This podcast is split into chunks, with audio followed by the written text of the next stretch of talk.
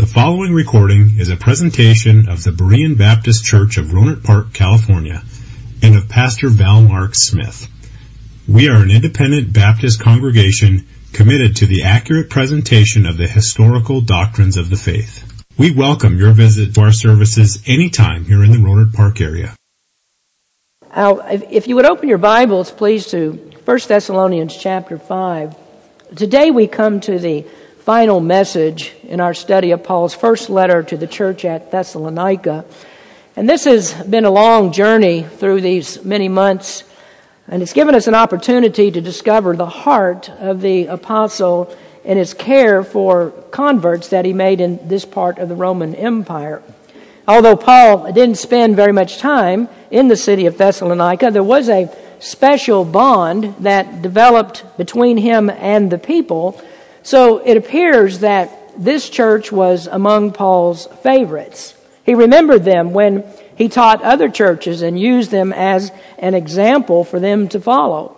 And I think one of the chief remembrances that he had of this church is how readily they received the Word of God.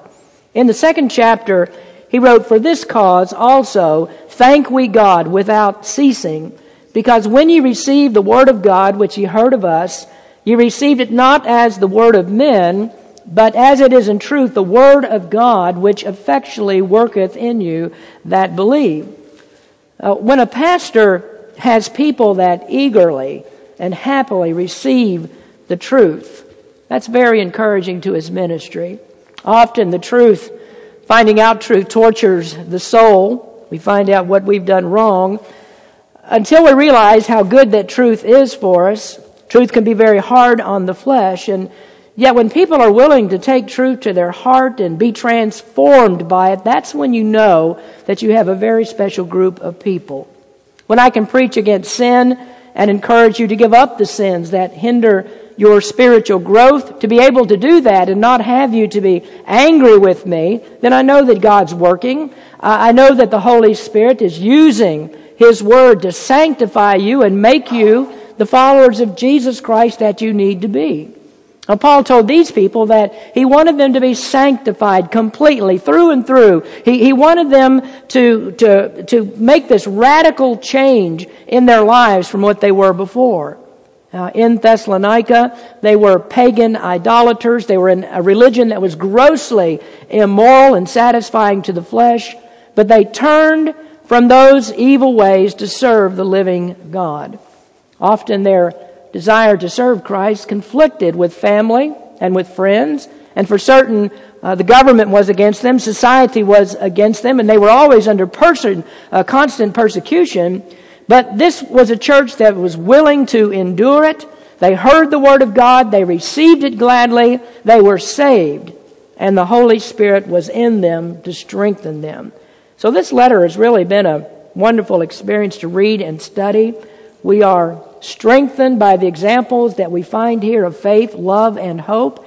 And we've seen that emphasized repeatedly throughout this letter, and I emphasize it again because those are three of the most critical areas of Christian faith, of the Christian life faith, love, and hope. So this has been a good experience. And it's not just saving faith that we talk of here, but it's a living faith that, that leads us into the worship of the Savior and into love for our brothers and, into a living hope of Christ's return. Now, as Paul closes his communication with this church, these are his final remarks. We've, we've been through in this letter a study of end times. There's a study of worship in the text.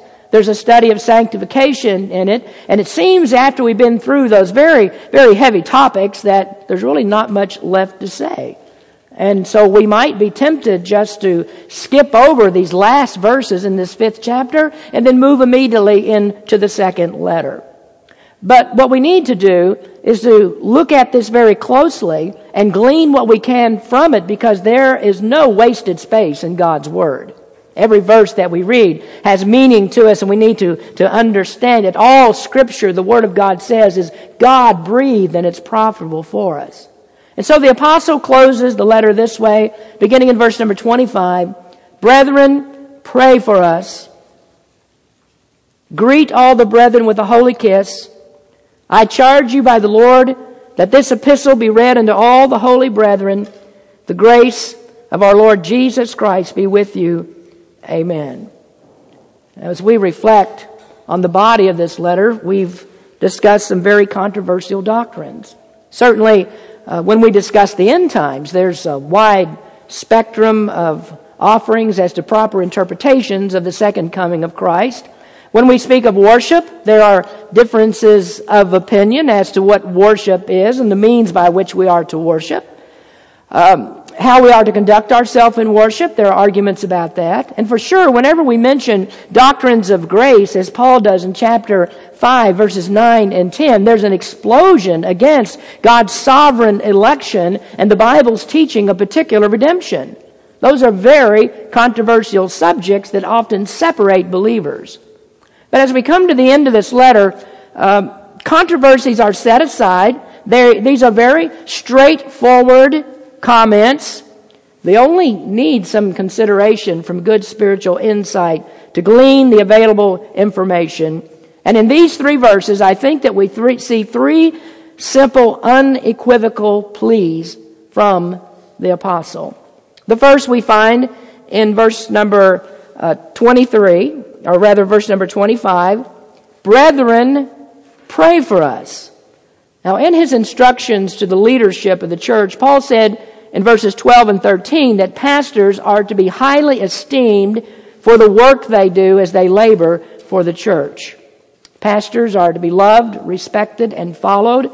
Now, Paul did mention pastors specifically in this passage, and I explained the reason for that when uh, we studied it, but we're certain that the leadership of pastors is the chief concern.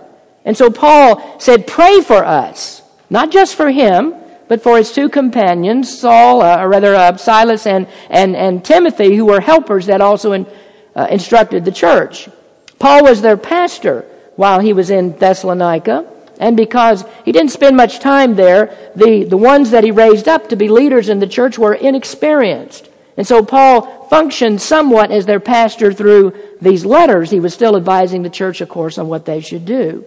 Now, the last part of this letter has been about the church working and surviving and being sanctified as they wait on Christ to return. And with this constant persecution that they were under, how would they survive? How would they get through? How can they still be a good testimony for Christ? And I would submit that their chief protection was their prayers. They have no other means. Christians don't have armies that we call on to help us. We don't have police forces that protect our rights. We don't have weapons that we can fight with, not physical weapons. No, our enemies are the spiritual forces of darkness. And so we fight with spiritual weapons, and whenever we need help, the power that we call on is the power of the Almighty God. We pray. Our contact with our commander is prayer. And at the head of the list of protections in this plea for prayer is pastors. Satan concentrates his attack on those that lead the church. Now remember, Paul warned the Ephesian elders that as soon as he left, wolves would come to devour the flock. The wolves were apostate teachers that distort the doctrines of the faith. And Paul said pastors must be aware of that danger. Pastors must be aware that there are people out there that want to destroy the truth. And it's the pastor's job to protect the sheep from the lies of Satan. And he has to feed the flock with the good word of God. He has to make sure that what he teaches is good, solid, spiritual food of the doctrines of Christ and the apostles. So pastors are armed with truth to resist the lies of Satan and his ministers. So the best that you can do for the pastor is to pray for him that he'll search for the truth and that he'll protect you from the lie. Well, how might we pray for the pastor and ways that will most benefit him and the church. Well, I'd like to suggest to you today two major ways to pray, and I ask for your prayers, especially in these two ways. The first is that you pray for the pastor's welfare. Now, if you look at verse number 17, the apostle said, pray without ceasing. Pray always. Pray constantly. Don't stop praying. Now, he means to pray for everything. And in verse 25, I think chief among the prayers of the church as a body is to be in constant prayer for the welfare of the pastor. There are some of you that I stay in constant contact through the week. Some of you I speak with several times during the week, and it's only natural that I would speak frequently to leaders in the church. We have much to discuss, and so there are emails and texts and phone calls that go on between us. But I'll have to say that one of the calls or texts or emails that I get that's, that are among my favorites is when I hear from Gary. Almost without fail, Gary will tell me that he's been praying for me. He tells me that he's been praying for me. Now, all of you know that Gary is a prayer warrior, and I sense when I speak to him that his prayers for me are a little bit more on the personal side because often his chief concern is the stress that I'm under because of my wife's health. Well, he's persistent to tell me what you really need to do, Pastor, is to take care of yourself. You need to take time for yourself because he knows the psychological aspect of my wife's illness and how uh, that takes a, a, toll on healthcare providers. And since I'm my wife's primary provider, there's much to do. Uh, my days are very busy with her and what I need to do for the church. And so he prays for me, and I need that. And I need prayers for, for me to remain healthy and to serve her and the church. And so I know that, that I can't bear the, the stress that I'm under without supernatural support. I dare not enter this pulpit and think that anything that I can do here is with my own strength. I can't do that in the best of times, and I surely can't do it when we have all these other things that are, that are going on. So I'm sure what Paul asked the Philippians or Thessalonians rather to do here is to pray for him. And as he did, he included his health. Now we know that Paul was strong spiritually, but weak humanly. There was some sort of ailment that he called his thorn in the flesh. We don't know what that was, but we do know that there were people who said his bodily presence was weak. Now that might have meant, and some believe that this meant that Paul was a small, diminutive man, not a man with brute strength. It might have been the inability that he had at a strong oratory, that he wasn't really a very good speaker. Or it might have been just this thorn in the flesh, a sickness that made him that way. But this is what he asked for, to pray for his health, pray for the pastor's health. You know, I'm determined that I'm going to preach on Sundays. And there are days that my body says, no, just stay in bed. Today was one of those days. Not feeling well. The body says, no, you don't really need to go to church. I asked the class this morning, would it be all right if I just laid on the front row with a microphone and taught you from there? There are days that I just don't feel like getting in the pulpit. And I'm not telling you this because I, I seek sympathy from you. In fact, I resist saying this at all because it's, it's uh, kind of embarrassing to admit weakness. But I tell you this because there is a real battle at times, and because this is one of the things that Paul told the people at Thessalonica. The church must be instructed about these needs because health battles are as real as spiritual battles. You see, the whole body is involved in this fight against Satan. Weakness in the body hinders the ability to fight spiritual battles. Satan uses all of this against us, whatever he can. And if that wasn't a real need that we should be concerned with, then the apostles never would have said, pray for the sick. Now, some Sundays, when I get up to preach, I'm preaching on adrenaline. Don't feel like preaching, but then I get up on a Sunday morning, not feeling very well, I get ready to come, and all of a sudden I find this newfound strength, and that pushes me on. And I, and I think that in that adrenaline, there is the Holy Spirit who allows me to concentrate on what I'm doing and not to think about what going, what's going on in my body. Now, again, I don't want you to feel sorry for me, but I want you to pray for me because I can't make it without your prayers. And, and as you're praying for my welfare, pray for my protection. I think that was on Paul's mind too. Every place that he preached, he was in danger of bodily harm. Now, in these past few years, we've all been made very much aware that the preaching from our pulpit is countercultural. We're out of step with Northern California, much like the Thessalonians were out of step and were the oddballs in their city. This is a pagan culture that we live in. Did you know that?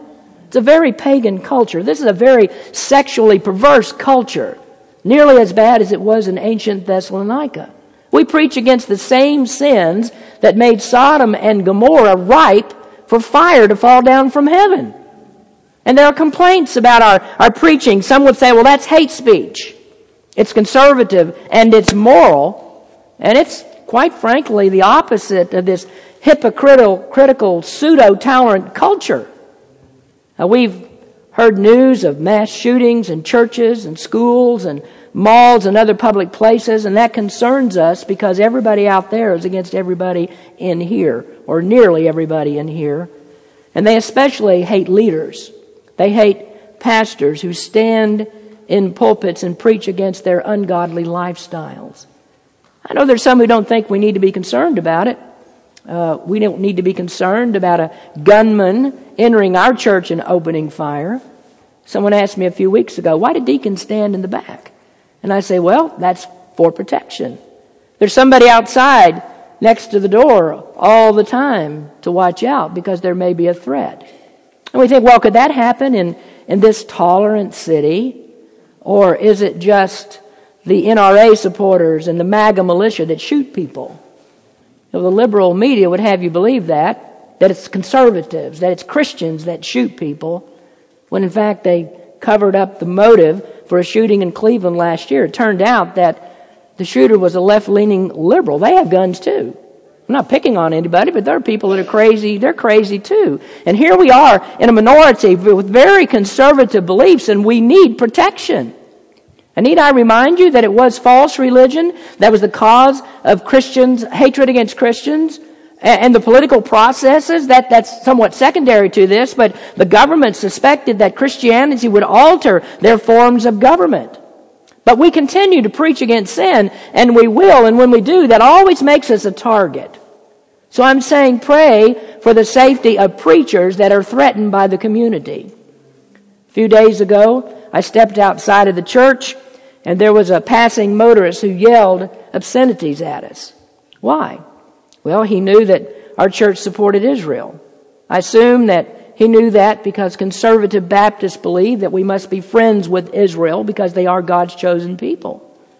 A few months ago, we had a Rohnert Park police sergeant talk to our deacon board about active shooter training. He never said, don't worry about it. You don't need to be concerned. Those things don't happen here. Nobody in Rohnert Park is going to harm you. Oh, he said, be prepared. Now, Paul's experience with the hatred of the gospel in that he pled for prayer because he wasn't invincible. He was a God called apostle, but he was subject to all human weaknesses. So he asked for prayer because he needed prayer. I want you to look in 2 Thessalonians chapter 3, verse number 1. Here he says, Finally, brethren, pray for us that the word of the Lord may have free course and be glorified even as it is with you, and that we may be delivered from unreasonable and wicked men, for all men have not faith. Now listen, that is, that is a prayer that the gospel wouldn't be hindered. Now he wanted to be able to preach without reprisal. Now he was going to preach regardless, but I'm sure that he'd rather preach without the trouble. So he said, pray that we will be delivered from unreasonable and wicked men. That, that means to be rescued from those who would injure. Pray that we won't be harmed. Pray that those who hate the gospel will not stand against us and not let us preach. Now they, they went ahead and, and preached and people, you know, they may not attack you with a sword and they might not attack you with a gun. Sometimes there are people who stir up strife within the congregation. Sometimes it can be things like the slander of the pastor's reputation. I remember a few years ago, there was a person in the church that tried to harm me by attacking my reputation. That person is now dead, eaten up with cancer. Like Herod Agrippa, who imprisoned Peter, he was eaten up with worms and died. I just remember that when you take my name in vain. I, I, I'm nobody. You know, I'm nobody, but I do stand for Christ. To attack God's man is to attack Christ. I mean, those aren't my words. Those are the words of Jesus himself. He said, whatever you do to God's people, you do to me. A few months ago, we had a fellow who visited our church, and after the sermon, he said, You know, I appreciate that you speak freely. You speak on subjects that others won't touch. They're afraid to preach them. And that's what Paul said that we should pray for. Pray that the word will have free course. Pray that we can preach without fear. Now, preachers shouldn't fear to preach anything in God's word. What happens to me is not most important. Christ is most important, but I'll tell you, I sure do want to live to preach another day if that's all right with you. So let's just keep on praying about that. Pray for the pastor's welfare. Secondly, pray for the pastor's warfare. This is a battle for spiritual ground. Now, sometimes Satan gets to me through my welfare, but the way that he most often works is to challenge in spiritual warfare. Some of these are warfare and struggles that you never see. First, there's a battle for the mind. Do you ever struggle picking up your Bible and taking time to read? Are there a thousand things that enter into your mind that you think that you need to do first before you read the Word of God? Multiply that a hundred times over and you'll get a sense of what I go through when I sit down to study and write sermons. Satan doesn't want me to preach. And so Satan is always that unwelcome intruder when I sit down to the desk to study. I remember just before I wrote this sermon, um, it was 8 o'clock on a Thursday morning, and I always write Sunday morning sermons on Thursday. That's the usual thing. Do you think the devil knows that? You think he knows my schedule? Well, it was about 8 o'clock. I was just getting ready to go into the office to begin work, and the phone rang, and I got a terribly disturbing call. And for 35 minutes I was on the phone. It was very, very deeply troubling news. I can't really share it with you. It was about someone else. But this news really hit me hard. It took away my concentration. My mind wasn't clear. In fact, as I was sitting there getting ready to study, my heart was broken over what I just heard. Why did that call happen at that moment and not in the other 168 hours of the week? Why then? Because Satan knows and Satan attacks. It's warfare. Pray for my determination. No matter what happens, I've got to preach. So I prayed and I asked the Holy Spirit to help me. And this probably isn't the best sermon that I'll ever preach because of the warfare, but unbeknownst to the devil, he got caught in his own snare because I got a sermon illustration out of what he did to me. So you see, this is a constant battle. I've often, you remember, asked you to pray for my clarity. We're going through much tribulation, and when bad news comes upon top of bad news, that can be overwhelming. And I have to turn it all over to God. And I know this that the Word of God says that the effectual prayers of God's righteous people avail much.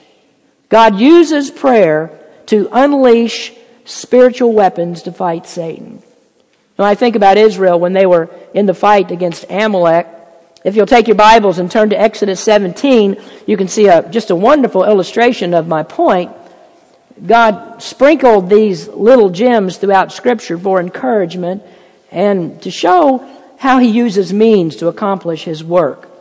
Moses was Israel's leader, and he needed help in the battle against Amalek. This is in Exodus chapter 17, and starting in verse number 8. Then came Amalek and fought with Israel in Rephidim.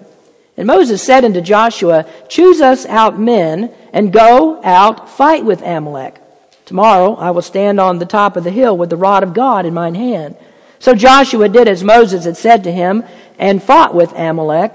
And Moses, Aaron, and Hur went up to the top of the hill. And it came to pass when Moses held up his hand that Israel prevailed. And when he let down his hand, Amalek prevailed. But Moses' hands were heavy, and they took a stone and put it under him, and he sat thereon. And Aaron and Hur stayed up his hands, the one on the one side and the other on the other side, and his hands were steady until the going down of the sun. Do you think that God needs a man holding up a staff to conquer his enemies? No. God only needs to speak the word to destroy them all. Now, Moses at first probably didn't know that holding up the staff would cause Israel to prevail. So perhaps he put his hands up and put himself, his hands down, then back up and back down and sort of, sort of observed this phenomenon that was going on. And when it was clear that the staff had to be up over his head or Israel would lose, then what was he to do when he got weary? Well, he needed someone to hold up his hands or all was lost. And so Aaron and Hur stepped up and they held up his hands, and that's for what? That's to show that the man of God needs the support of the people. He can't do it alone. And so this is what you do when you pray for me. You hold up my hands. And I can't get that help anyplace else because God designed prayer to be the staff that must be held up before Him. Prayer is a powerful weapon and we won't win without it. Do I need to rehearse all Paul's troubles because he preached for Christ? Jews and Gentiles, governors and other politicians, rabbis, false preachers, even Christians gave him trouble. While Paul was sitting in a prison cell in Rome, self serving preachers took advantage of him and his incarceration, sitting in the jail, to become more prominent themselves. Paul said, I have all these battles that are going on in the outside, I have all the care of the churches that's on the inside. And yes, this is true. Satan incites church members against the pastor. There's a spiritual battle that goes on from all sides every time I enter the pulpit. So you pray for me because I'm not going to succeed unless you pray. Pray about the warfare, the mental warfare, the preparation for preaching, the negative responses when I must preach issues that resonate poorly with this wicked culture. Understand that every sermon is a battle. It starts the very moment that I pick up pen and paper and the Bible to begin the preparation. And it goes on right through the time that I'm preaching the sermon, and sometimes it follows me right out the door. Often it's at the door. Some irate congregant argues with me. And, I, and let me just mention that experience too. We, we had a member that wanted to debate at the door every Sunday. Always picking on something in the sermon to debate. We had a visitor that I had to threaten to call the police because he showed up many, many times only for this, to critique the sermon and argue my points. Who's behind that? That spiritual warfare. When I'm through with the sermon, it might not be the best. But I know that I've fought my way through it and got it done. And so Satan will come to the door and say to me, you know what, fella? It was at your best. And here's what's wrong with it. Every negative comment at the door in a place where it shouldn't be discussed, that's a barb that's tossed by Satan. So pray for my welfare and for my warfare. Now, there's another plea um, that takes us away from that thought to a, a completely different one. In verse number 26, greet all the brethren with a holy kiss. Now, Paul's next plea is to salute all saints. Now, that's quite a different thought, isn't it? That pulls us away from what we, where we were. Now I need to start a whole new sermon. So stick in your seat there for a little while longer. Now let me, let me forego the obvious at first to say that every member of the church is a part of your family. They are in your family because both you and, and them, they're in the family of God. We're together a family in this church. We act or we should act towards each other as family. So we do things for each other. We pray for each other. We help each other. Now, there are times when people in the community act as if they want me to be their pastor. Now, usually they won't step foot in the church. Sometimes they'll call. Occasionally they'll stop by. And they want my help. And they want me to do something for them because they're in trouble.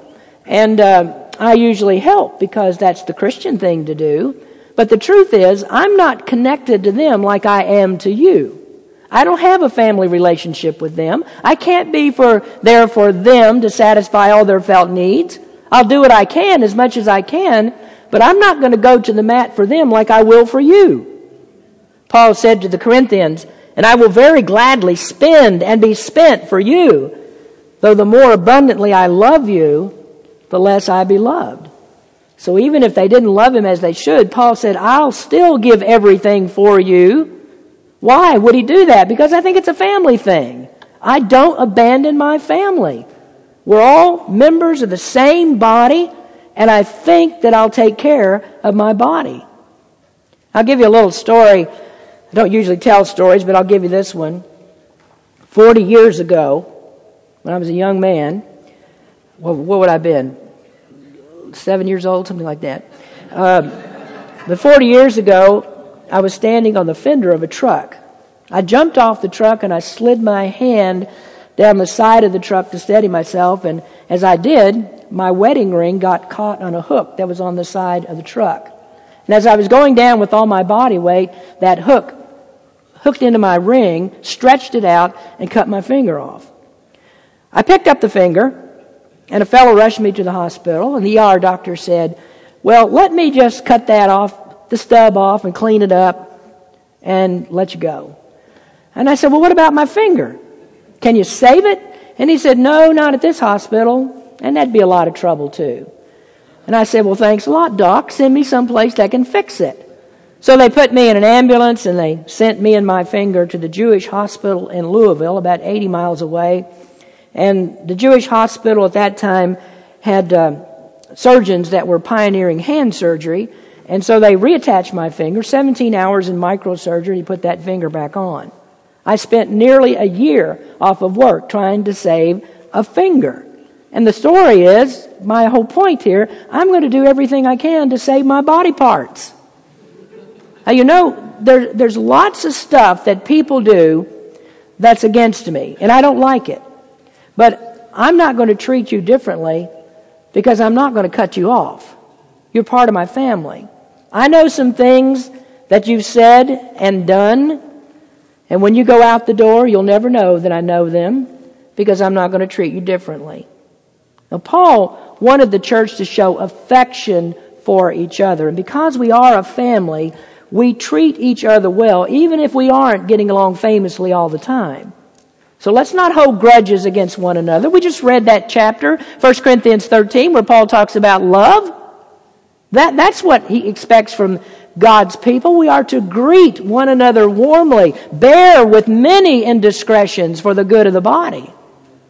And very quickly, if I just spend a minute here on the holy kiss, there's nothing magical about that. That's not an ordinance that is commanded like baptism. But do, do you know that many, many years ago, back in the, uh, back in um, the Middle Ages, People wanted to make more of the holy kiss than was actually there. Some perverted it. The kiss fell out of favor in the 11th and the 12th centuries because priests in Roman Catholicism wanted to make it sexual. What do you think celibate priests would do with that? And you can use your own imagination. And so it fell out of favor. Now, the word holy here, when it says a holy kiss, that simply means something that's sanctified. It's a way of showing affection among Christians. It doesn't have to be a kiss. In our culture, we don't usually do that. We use a warm handshake. Sometimes it's a hug. And I don't mind when people hug me when they greet me. Some people are just huggers, and that's okay. Now, I might be a little bit careful at times that it's a sanctified hug. I was counseling with a lady a, a few years ago in my office, and when we were through, she said, Will you hug me? And I said, Yes, but let's step out in the hall. I'm not going to do it in here. And you can understand why I did that. Don't think I need to explain it. See, when, when you're overwhelmingly attractive like me, everybody wants to hug you, and so that's that happens. Paul stated the idea very simply in Romans 12. Let love be without dissimulation, that is, without hypocrisy. Abhor that which is evil, cleave to that which is good. Be kindly affection one to another with brotherly love, in honor preferring one another. He says, don't be a hypocrite. Christians should be kindly disposed to each other and to prefer the company of other Christians. Well, now we come to another thought and another sermon, and I can make a long sermon out of this one. His third plea is to submit to the Scriptures. Verse 27 I charge you by the Lord that this epistle be read unto all the holy brethren. Now, what's this epistle? Well, that's the letter, isn't it? What is the letter? Well, the letter is the Word of God. What appears to be just a simple letter written from one party to another is truly the Word of God. It's written under the inspiration of the Holy Spirit by an apostle. So this letter is instruction for the Lord's church. So Paul said, I charge you to read it. Now you see the letter would have gone to the leader. Paul said, you must read this letter to the entire congregation. I charge you. And the word that we have there in the original language, I charge you, means that you swear an oath to give this to the people. And let me stop there for just a moment. The man in the pulpit is under a solemn oath sworn to God that he will tell the truth, the whole truth, and nothing but the truth. And that's what we have in the scripture. So it's a violation of the scripture to withhold anything that's in the Word of God, to misuse anything in the Word of God, or to ignore anything in the Word of God, or to change anything in the Word of God. So let's suppose the leader of the church got this letter and he sees that there are some parts of it that could make him more popular if he leaves it out. For instance, look in chapter 4 and verse number 3. For this is the will of God, even your sanctification, that ye should abstain from fornication. I can promise you that pastors leave that out all of the time because that's not popular. If I preach that couples are not to live together without marriage, will that make me in the church popular? If I preach that that affair that you have at work is gross sin against God, will that make me popular? If I preach sexual perversion is a deep, disgusting, abominable sin against God, will that make me popular? And so, of course, you know, preachers leave that out all the time. So finally we get to a place where there's no category of sin in the Bible any longer. There isn't any gospel preaching because without sin, who needs to be saved from anything? And it's a domino effect. You leave out sin and all the other doctrines in the Word of God will fall behind it. No sin, no wrath. No wrath, no hell. No hell, no need of salvation. No need of salvation, no need of the cross. No need of the cross, no need of Jesus. No need of Jesus, no need of God. No need of God, what does it leave? It leaves me. And so thus the church is about me. So you listen to sermons in many places and what do you find? It's about you, not about God. What does God want you? What does God, what, what does God do with you? What about your self-esteem? What about who you are? It's nothing about God. So do you see why Paul says, I make you swear to read this letter just as it's written? Don't hold anything back. Tell the people to submit to the authority of this letter because it is the Word of God. And that's what we must do. Every word in the Bible is inspired. Every word came from God. So I'm under the oath to preach it. And when you trusted Jesus Christ as your Savior, you took an oath that He is your Lord and you will obey Him. That's Lordship salvation. And there isn't any other kind. Now, one last thought. If I said, yesterday, I received a letter from God, and I'd like for every member of the church to be here to hear me read this letter that came from God, would you come? What Christian would say, well, no, no, I've got other things to do. I really don't have time to hear a letter that came from God. Guess what? I have a letter that came from God. And every Sunday, when I get into the pulpit, I read the letter that came from God. I explain the letter that came from God. Why is it that there's so many Christians who don't care to hear the letter that came from God. What about that oath when you became a Christian and then you became a member of the church? What has become of your oath? And here's the ending to everything Paul says. The grace of our Lord Jesus Christ be with you. Amen. What better benediction is there for the church? Paul's final plea goes up to God. The grace of our Lord Jesus Christ be with you. Amen. We are what we are because of the grace of God. Let's pray. Heavenly Father, we come thanking you for your word. Thanking you, Lord, for the truths that we learn from these pleas from the apostle. Lord, I, I pray that our people would be those who pray for the pastor Pray for the welfare and the warfare that we go through. I ask, Lord, that we would be a loving church, a kind church, that we would care about one another as a family. And the Lord, I pray that we would listen to every word that comes from your holy scriptures and that we would obey it and that we would be a sanctified people. Speak to our hearts today, Lord. We pray for if there's anyone here who hasn't received Jesus Christ as Savior.